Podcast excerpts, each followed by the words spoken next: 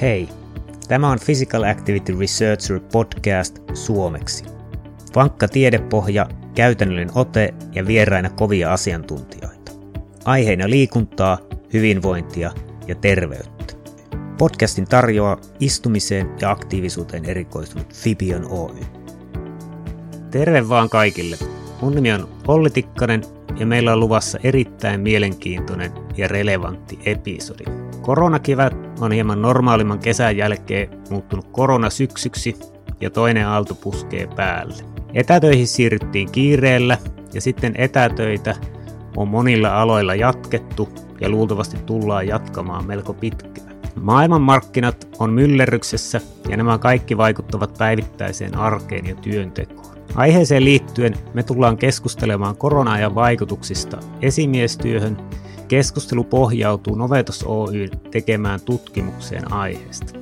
Novetokselta meillä on tässä episodissa kaksi erittäin kovaa asiantuntijaa, joilla molemmilla on pitkä kokemus yritysjohtajien valmennuksesta.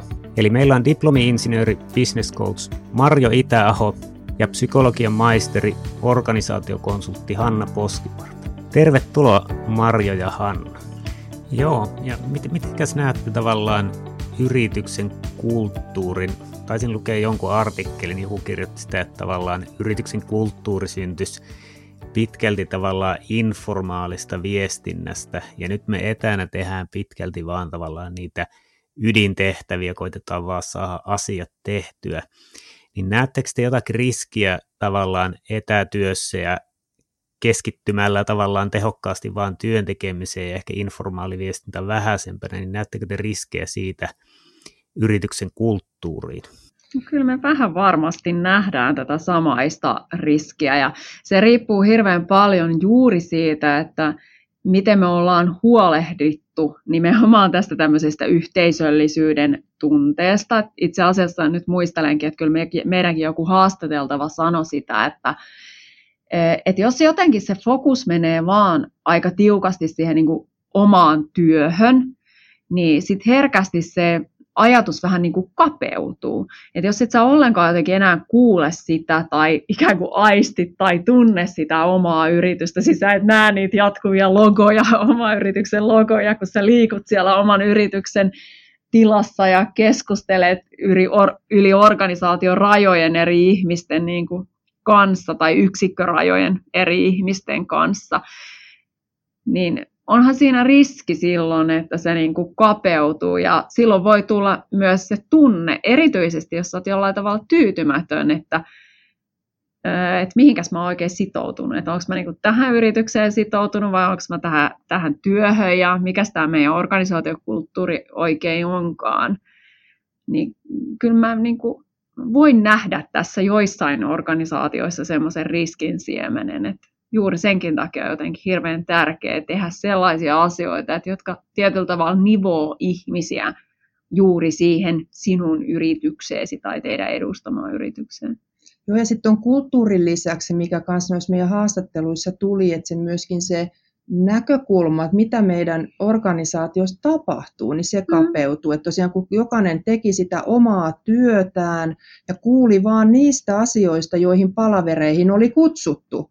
Kun normaalisti, jos me ollaan konttorilla, työpaikalla, missä ollaankaan, niin me vähän jutellaan lounaalla naapuritiimin jonkun tyypin kanssa, että mitäs teillä on työn alla ja sitten siellä on joku ihan toiselta puolelta organisaatio, tulee kanssa joku, joka kertoo, että ai teillä on tommosia juttuja, mutta kaikki tämmöinen on jäänyt nyt pois. Ja tavallaan, jos niin viestintäkin on jonkun intran varassa, niin ei ihmiset ehkä sit siellä, ihmiset on keskittynyt niihin omiin töihinsä. Et se on ollut niin hyvin, hyvin kapeuttava. Ja minusta niin useammassakin haastattelussa me kuultiin tätä, että ei tiedä yhtään, mitä muualla organisaatiossa tapahtuu. Et meillä menee hommat hyvin ja me päästään meidän tavoitteisiin, mutta ei mitään hajua, mitä tuossa vaikka naapuritiimissä tapahtuu. Mm. Kyllä, erittäin mielenkiintoisia pointteja ja haasteita. Tuota, oltiin, oltiin puhumassa tosiaan noista vinkkeistä ja suosituksista ja tajettiin mennä ensimmäinen pointti, vuorovaikutus ja yhteisöllisyys. Sitten taisi olla, oliko työnhallinta toisena pointtina. Mitäs vinkkejä siihen liittyy? Joo, työhallinta ja priorisointi me on niin nimetty, että tämä oikeastaan lähtee siitä ja tulee myös just näistä, niin kuin mitä on vaikka näissä globaaleissa tutkimuksissakin, globaalitiimiä, niin kuin niitä kun on tutkittu, niin huomattu, niin kyllä se vaan on hirmu tärkeä asia, että jokainen tietää, mitä mun pitäisi täällä töissä saada aikaan. Eli se tavoite sekä sen tiimin että sen yksilön tasolla, sen pitää olla kyllä tosi kirkas. Niin sitten se on ihan eri lailla pystyy sen työpäivän aikana sit ihminen priorisoimaan sitä omaa tekemistään, miettimään, että mihin mä käytän aikaa ja mihin mun on tosi tärkeää sit ottaa muut mukaan tai mist, ja sitten tietää toisaalta, että mistä mä saan apua, ketä mä voin auttaa, mitä me yritetään yhdessä tässä edistää. Että kyllä se niin tavoitteen kirkastaminen on yksi tärkeimpiä asioita, mitä esimiehen täytyy nyt tässä kohdassa viimeistään tehdä ja huolehtia, että sitä käydään läpi ja seurataan, että miten me edistytään sen suhteen. Ja se ei tarvi olla mitään isoja massiivisia mm, seurantapalavereita tai muita, vaan se on just vaikka osa sitä meidän niitä kun tavataan ihmisiä tai kohdataan ihmisiä, on se puhelimella tai missä hyvänsä, niin että hei, että missä mennään tämän suhteen, tai tiimin kanssa nopeasti tsekataan. Osa organisaatioita, kun te toimii tämmöisellä ketterällä mallilla, niin niillä on jopa ihan päivittäinkin tsekkaillaan, missä mennään, että kaikki tosiaan tietää, miten asiat etenee.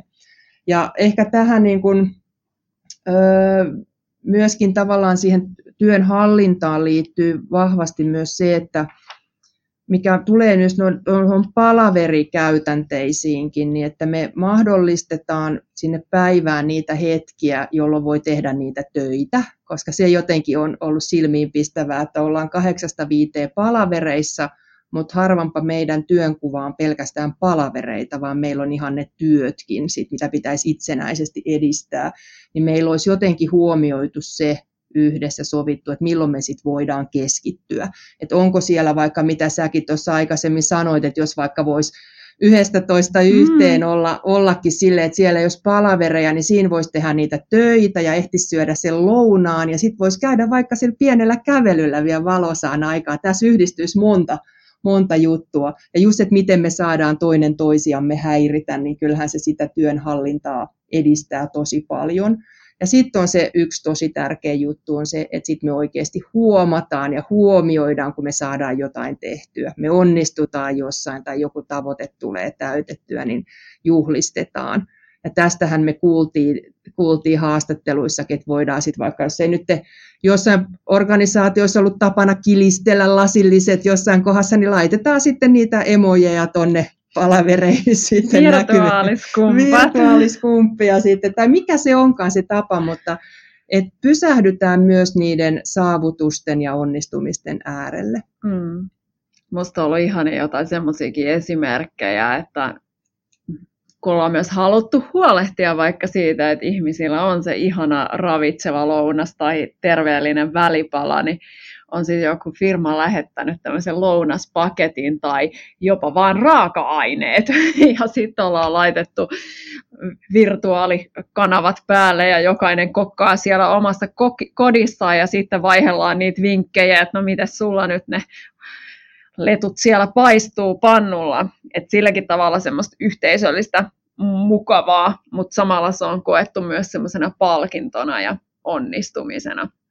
Mutta joo, palaisin vielä tuohon, mitä Marjo nostikin tuossa esille, että et nyt silloin kun ollaan aika sataprosenttisesti etänä, niin ihmisillä on ehkä vähän vääristynyt se ajatus, että se tarkoittaa myös sitä, että mä olen jotenkin koko ajan läsnä muille – että kun me tiedetään, että ja monesti myös nähdään vaikka noista Teamsien merkeistä, että siellä se on linjoilla, niin sitten tulee oletus, että me voidaan aina jotenkin häiritä tai ikään kuin käyttää toisia hyväksi ja odottaa ikään kuin niitä vastauksia ihan milloin vaan. Ja varsinkin kun monilla sitten se työpäivä on saattanut venyä, niin sitten tulee myös se oletusarvo, että mulle vastataan myös ihan milloin vaan.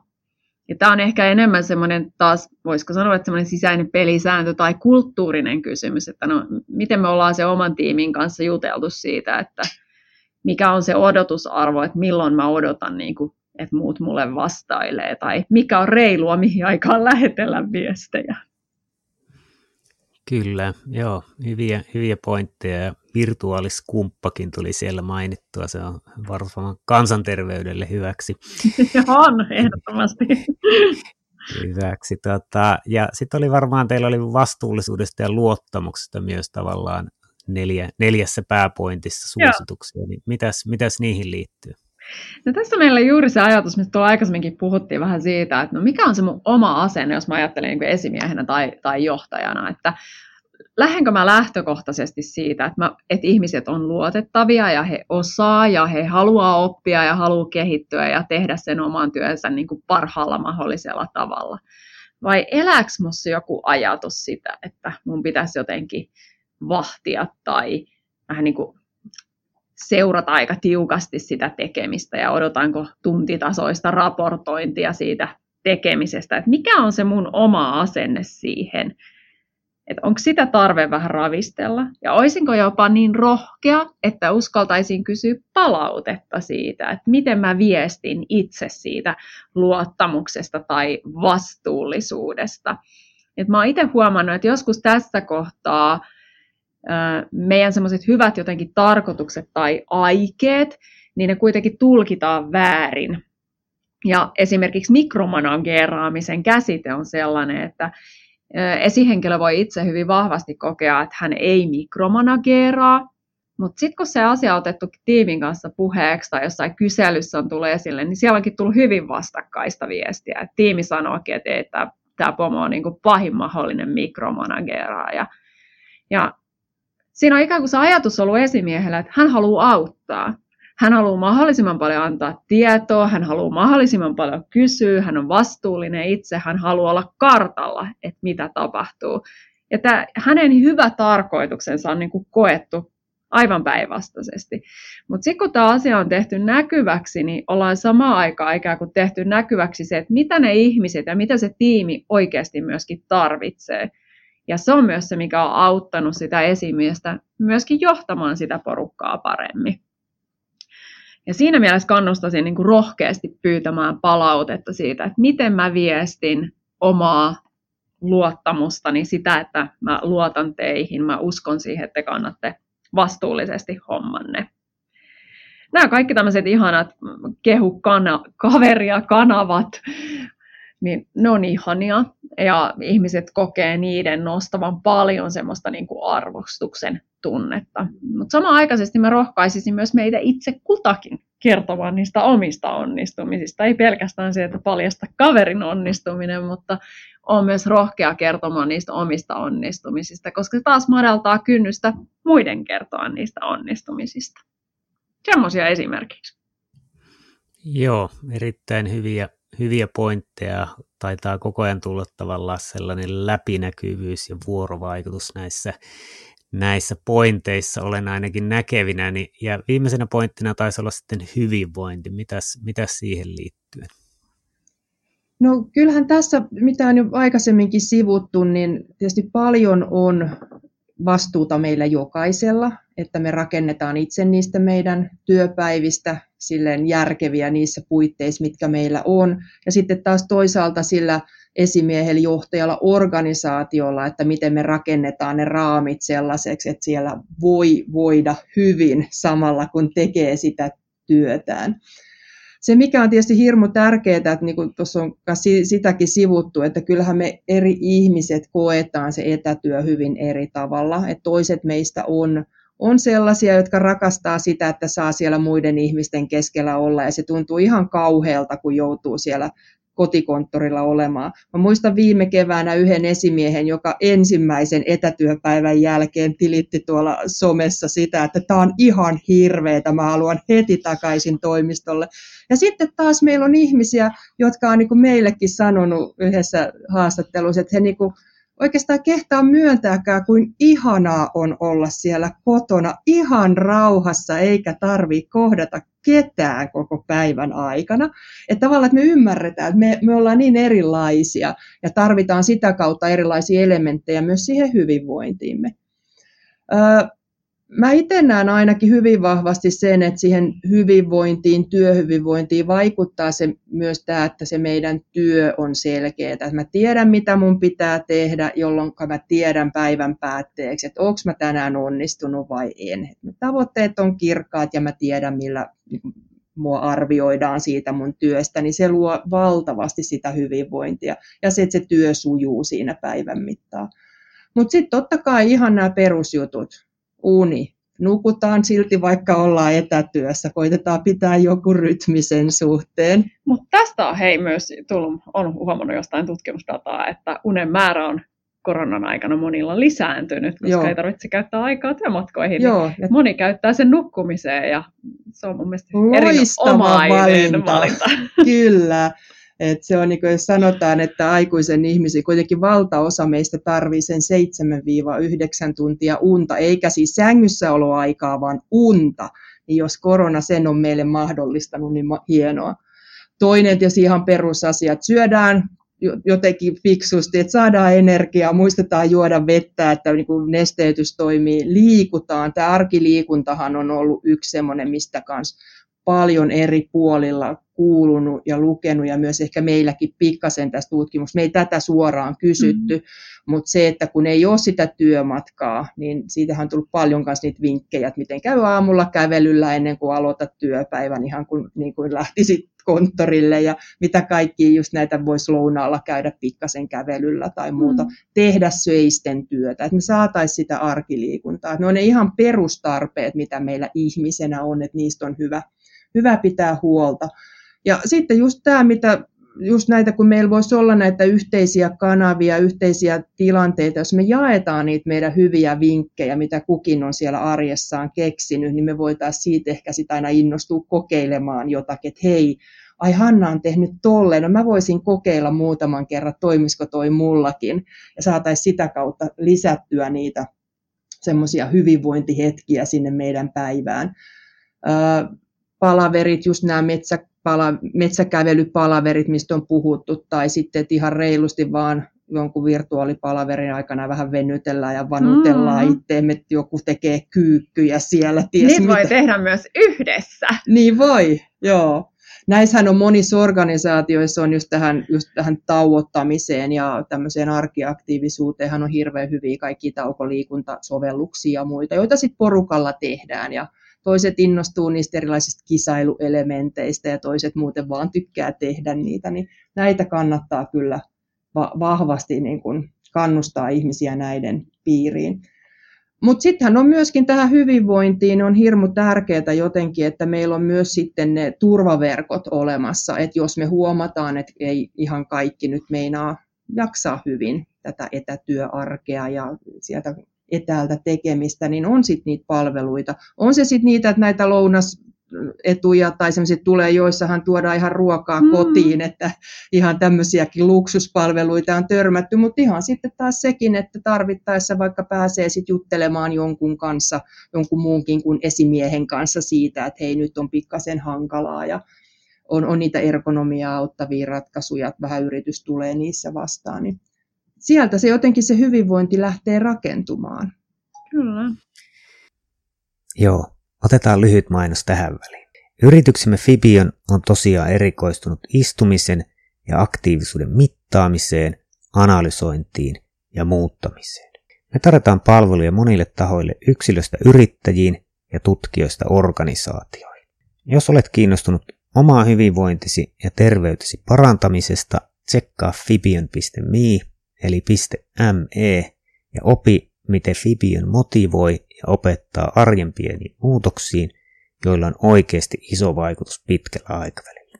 Jos taas työyhteisö hyvinvointi kiinnostaa ja haluat oppia lisää tehokkaasta ja todennetusta Fibion Active Office-ohjelmasta, tsekkaa fibion.fi. Jos taas olet terveyden, hyvinvoinnin tai liikunnan ammattilainen, tsekkaa fibion.pro ja opi, miten sinä voit hyödyntää Fibion analyysiä työssäsi. Fibion liikuttavaa hyvinvointia. Ja takas podcastiin. Joo, hyviä pointteja hyvinvointiin liittyen ja mielenkiintoisena tosiaan se, että ihmiset ehkä nukkuu enemmän nyt. Me oltiin tuossa osana kansainvälistä tutkimusta silloin, kun Suomessakin oli rajoitukset keväällä, niin oli tällainen liikuntakysely ja mielialakysely, johon me saatiin aika mukavasti, mukavasti vastaan, ja sitä ei ole vielä julkaistu, mutta kohta, kohta submittoidaan tieteelliseen lehteen, niin siinä oli, että tavallaan liikunta, liikuntakertojen määrä nousi, mutta intensiteetti laski varmaankin, kun ei voinut mennä punttisalille ja muuta, niin se oli ehkä vähän vaikeampi metässä kävellessä saada sitä intensiteettiä riittävän ylös, mitä ihmiset oli ehkä tehnyt, että vaikuttaa, että sitä aikaa on tullut lisää ja ihmiset ehkä käyttää sitä järkevästi nukkumiseen ja liikuntaan. Mutta ehkä just niin kuin tekin nostitte, että se arkiliikunta voi olla vaikea, kun ei ole työmatkaa. Työpaikalla kuitenkin lounaalle mennään vähintään muutama rappukäytävä, ehkä välillä vähän pidemmälle, kotona se keittiö on ihan siinä vieressä, että tavallaan se niin kuin täytyy tietoisesti tehdä se arkiaktiivisuus enemmän kuin siellä toimistolla, että kuitenkin niin siirrytään palaverihuoneesta toiseen ja niin edespäin, kun taas kotona ollaan lähinnä tietokoneessa kiinni. Mutta tota, mites, mites jos katsotaan vähän tulevaisuuteen, vähän sivuttiinkin sitä, että miten, miten jaksetaan, mutta mitä te näette, miltä syksy ja talvi näyttää ja toisaalta toisaalta tämä voi kestää pitkäänkin, että et vaikka rokotetta tulisi, niin sen turvallisuudesta ei ole, ei ole luultavasti tietoa alussa ja alussa ja se, että minkä verran aikaa siinä menee, kun se oikeasti saadaan ihmisten käsivarsiin rokote menemään, niin tämä voi olla pitkäkin periodi, niin miltä te, miten te ennustatte, miten syksy ja talvi näyttää ja miten, miten pidemmällä ajalla etätyö näyttää? Voi voi, kun osaisimmekin ennustaa, että ihan samanlaisen semmoisen sumuverhon takaa mekin näitä asioita kyllä katsotaan. Mutta samanaikaisesti niin täytyy todeta, että ihminen on niin kuin äärimmäisen sopeutuvainen. Ja mä uskon, että me tullaan tähänkin sopeutumaan yllättävän hyvin. Ja mitä paremmin me myöskin niin kuin työstetään, reflektoidaan, mietitään yhdessä niitä hyviä käytäntöjä, niin sen paremmin me myös sopeudutaan. Uskalletaan pyytää apua, tehdä niitä epävarmuustekijöitä myöskin näkyväksi, niin se auttaa meitä siinä sopeutumisessa. Et se, miten pitkään tämmöiset olot kestää, niin emme voi tietää, Meillä on aika vahva usko täällä niin meillä kollegajoukkojemme kanssa, mutta kun on paljon näistä asioista niin kuin haastateltu ihmisiä, niin ja meidän tutkimuksessakin voisiko sanoa, että pääsääntöisesti kaikki totesivat sen, että kyllä etätyö tulee lisääntymään, työmatkustaminen tulee vähenemään, että ne on varmasti sellaisia, niihin mä ainakin itse henkilökohtaisestikin vahvasti uskon, että meillä on tullut niin vahvaa näyttöä siitä, että miten tämmöinen etätyöskentely, etäjohtaminen tai hybridijohtaminen, miten hyvin se kuitenkin toimii. Mä en henkilökohtaisesti usko siihen, että me tulemme olemaan loppuelämämme sataprosenttisessa etäilyssä, että samaaikaisesti meillä on edelleen meillä on vahva kaipuu toisten ihmisten luo ja läsnä oleviksi. Ja vitsi, miten se kättelykin tuntuu sit mukavalta, kun siihen kohtaan taas päästään. Saati sitten, että pääsis halaamaan kollegaa, niin ai että, kyllä sitä odotetaan niin kyllä me tarvitaan myös sitä. Mutta jonkinnäköinen varmaan tämmöinen kombinaatio tulee näyttäytymään. Et enemmän ollaan varmaan jatkossa etänä ja varmaan tehdään sitä jatkossa niin kuin ihan superhyvin. Mitä Marjo ajattelet? Niin, ja sitten toisaalta tässä ehkä tulee se, se puoli porukasta, josta me ei ole tänään oikeastaan juuri puhuttu, on ne, jotka on tehnyt koko ajan siellä mm. työpaikalla töitä. Ja tästäkin on ollut kauhean mielenkiintoista kuulla, että sielläkin ehkä osa on kokenut, että se on vähän epäreilu, että he ei pääse nyt koti, kotiin tekemään töitä, mutta ehkä enemmän on kuitenkin kuulunut sitä, että he kokee olevansa hyvin onnekkaita, Joo. kun he saa niin kuin joka päivä tai joka työvuoroon tulla muiden kanssa tekemään yhdessä sitä työtä. Hei, ihanaa, että sä muistutit tästä, koska nyt kun nostit sen esille, niin juuri näin. Meilläkin on siis sellaisia organisaatioita, joita me valmennetaan, että joiden työ on sellaista, että sitä ei edes voi tehdä etänä ja sellaisia töitähän on ihan valtavasti. Ne on ollut ilo kuulla niiden ihmisten sanotuksia, koska he kokevat, että he on etuoikeutettuja, että he saavat tehdä ihmisten kanssa ihan livenä lähekkäin töitä, niin se mun mielestä vahvasti puhuu juuri sen asian puolesta, että kyllä me myös tarvitaan ja kaivataan toinen toisiamme. Joo, ja varmasti just puhuu sen puolesta, että totaaliseen etätyöhön koskaan niin kuin ihmiskunta siirtyy, vaan kyllä me kaivataan toinen toistemme luokse. Niin kuin, ja just, että miten se sitten tulevaisuudessa mahdollistuu, että ollaanko sitten kuitenkin enemmän etänä ja tiettyinä päivinä käydään sitten jossain yhteisissä kohtaamistiloissa, mitä ne ikinä onkaan, kohtaamassa ihmisiä ja vahvistamassa sitä meidän yhteisöllisyyttä ja tsekkaamassa, että me kuulutaan vielä joukkoon ja katsomassa, että meidän peilineuronit siellä reagoi toinen toisiimme vielä positiivisella tavalla. Että et kyllähän se, sitä, siihen suuntaan varmasti mennään. Ja sitten tietysti tässä lähiaikana se, mitä Hannakin tuossa aikaisemmin sanoi, että koitetaan löytää niitä keinoja, miten nyt syksy ja talvi itse kukin sitten kuitenkin, niin löydettäisiin ne parhaat puolet siitä, miten me tämä tämä jakso mennään tästä eteenpäin. Ja jos ajattelee niin työn kannalta, niin sitten edelleen taas ihan ne perusasiat, että pidetään ne tavoitteet kirkkaana ja esimies ainakin, jos ei kukaan muu, niin huolehtii, että meillä on ne säännölliset kohtaamiset ja ehkä sitten vähän sille uutena, niin ruvetaan rohkeasti puhumaan näistä erilaisista asioista ja miten itse kukin kokee nämä ja mitä toiveita olisi, niin kyllä me siitä jo aika hyvä ensi talvi tonne, että ensi, ensi kesälomaan asti selvitään näillä jutuilla. Joo, erittäin mielenkiintoisia pointteja. Eli jotakin varmaan enemmän tullaan tekemään etätyötä, mutta aika näyttää, miten, mitenkä me tullaankaan tekemään. Tota, erittäin mielenkiintoiset keskustelut olla ollut meillä tavallaan tutkimukseen, teidän tutkimukseen liittyen – ja tavallaan vinkkeihin siitä. Olisiko teillä jotain muuta, mitä te haluaisitte lisätä tähän? Tämä meidän varmaan loppukiteytyslause liittyy jollain tavalla siihen, että siitä huolimatta, että me ollaan etänä ja ehkä fyysisesti toisistamme kaukana, niin kyllä me kaivataan niitä kohtaamisia edelleen. Se ei ole meistä hävinnyt mihinkään, niin mahdollistetaan sitä, tehdään sitä, että me voidaan olla toisillemme läsnä ja osoittaa sitä ikään kuin näkyväksi tulemista, kuulluksi tulemista, osoittaa sitä arvostusta, niin kyllä tämä aika jotenkin tarvitsee tämmöisille asioille vielä niin kuin jotenkin tuplasti tilaa, kun, kun meitä kuitenkin kaikkia vähän enemmän tämä aika haastaa ja joudutaan pikkusen enemmän ponnistelemaan, niin ollaan toisillemme läsnä. Tuohon ei voi muuta sanoa kuin, että samaa mieltä. Se on erittäin hyvä, hyvä loppukiteytys. Ja vielä, vielä ennen kuin lopetetaan, niin te olette tosiaan Novetos Oystä, niin kerrotteko lyhyesti, että mitä kaikkea Novetos tekee, minkälaisia juttuja teidän blogista löytyy ja niin edespäin? Novetos on tämmöinen valmennuskonsultointiyritys ja meidän iso iso tavoite, missio on tehdä työelämästä inhimillisempää, tuottavampaa, viisaampaa, parempaa.